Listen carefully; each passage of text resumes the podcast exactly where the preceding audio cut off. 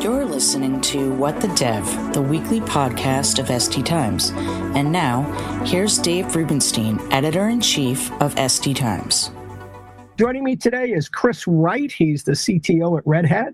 And we're going to be talking about an interesting topic with everybody just uh, going nuts over AI.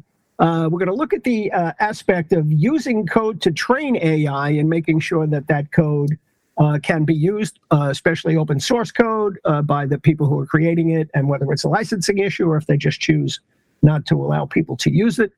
So, uh, Chris, welcome to the show. Thanks for being here. Hey, thank you. Glad to have the conversation with you. Yeah, I think it's an important one.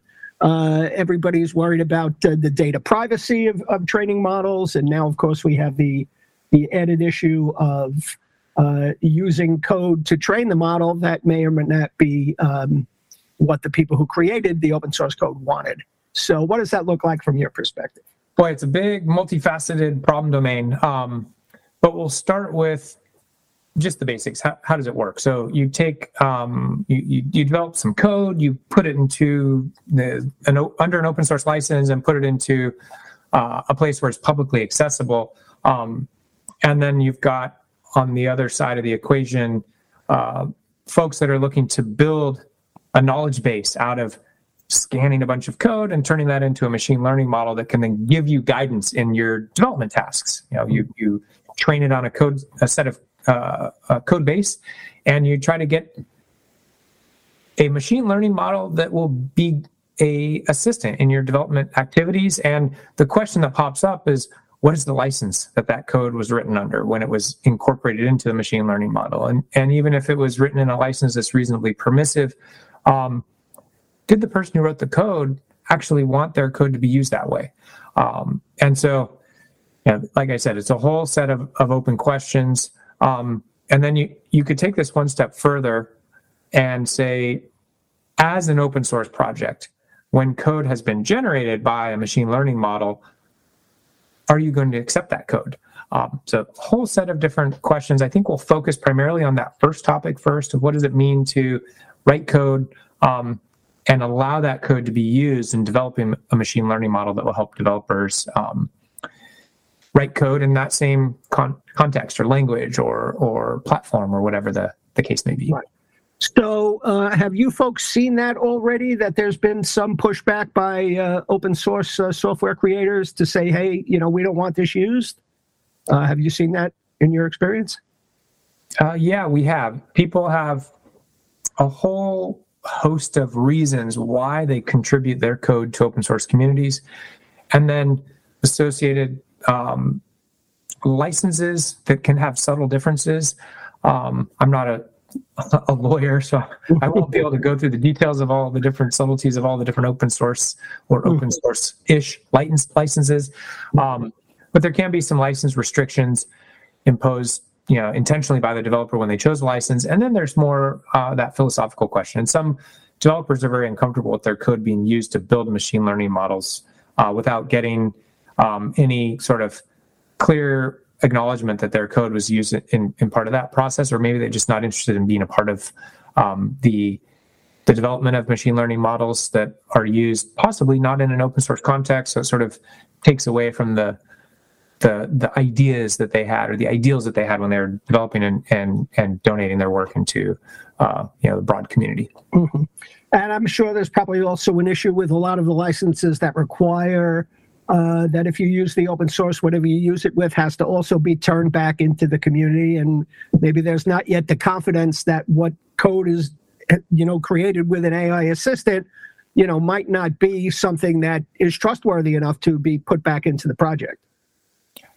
It's a really great point. Uh, and in fact, one of the things that we've worked on uh, as we've built this machine learning model, and this was done together um, with an important partner. Uh, in this case, our, we're, we were partnering with IBM, who has a um, a large language model that we're using as the foundation model, and then fine tuning with a set of specific uh, a specific code base to focus in on a specific development area.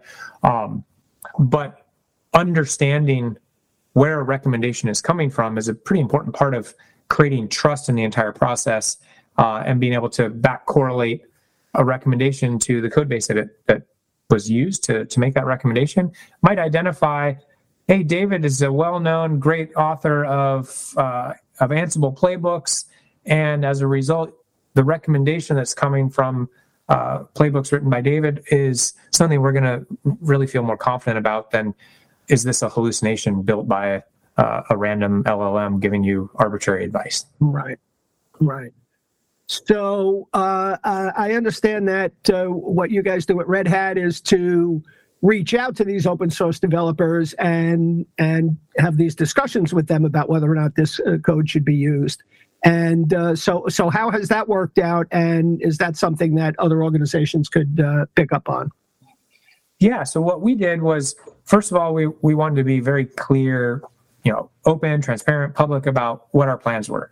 Uh, so we shared with the community our plans to leverage. Uh, this is in the Ansible community, and there's a large collection of playbooks uh, written in um, Ansible YAML uh, that are available broadly. It's uh, generally referred to as the Galaxy, and uh, we wanted to let contributors know that the code in the Galaxy would be um, used to build a machine learning model. And then we gave um, all contributors um, a, a, mechanism for opting out of that if they chose to not have their their code develop uh, code used as part of developing a machine learning model.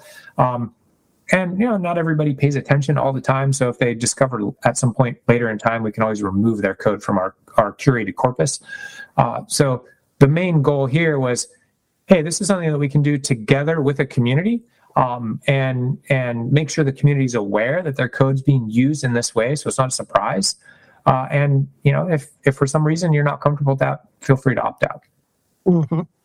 Now, is this something that that could have been thought of as uh, you know AI was evolving and people were creating these models, or is this just one of those things that kind of comes up as you try to advance technology and and there are you know obviously certain things that people didn't consider or think of you know as as uh, progress is made is is this kind of one of those uh, type of things where oh gee we didn't we didn't think about that originally but gee this is something we need to look at.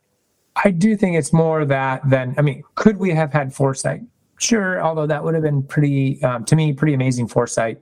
Really? Um, Get, you know hindsight is 2020 so we have the we have the um the luxury of sitting here looking backwards and saying, actually, this is a really important topic. And if you think about how developers work, um, there's it's pretty common to look at code to give you advice on how to write code that you're writing. So right. whether it's something like Stack Overflow, where you're literally cutting and pasting from an example that somebody else put, posted, uh, or whether you're looking into an open source project, um, looking at how code's written in that project and at least using the same ideas, if not, you know, cutting and pasting if the license allows, um, into your code base.